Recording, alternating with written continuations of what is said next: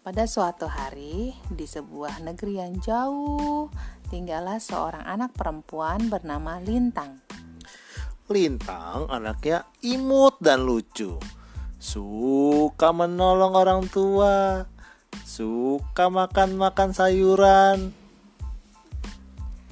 Nah, hari ini Lintang memetik cabai. Kira-kira Lintang membuat apa ya?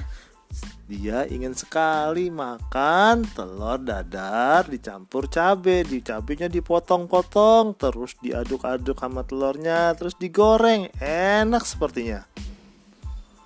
Siangnya, Lintang menggoreng telur menggunakan cabe yang baru dipetiknya. Telurnya dia ambil dari ayam peliharaannya yang bernama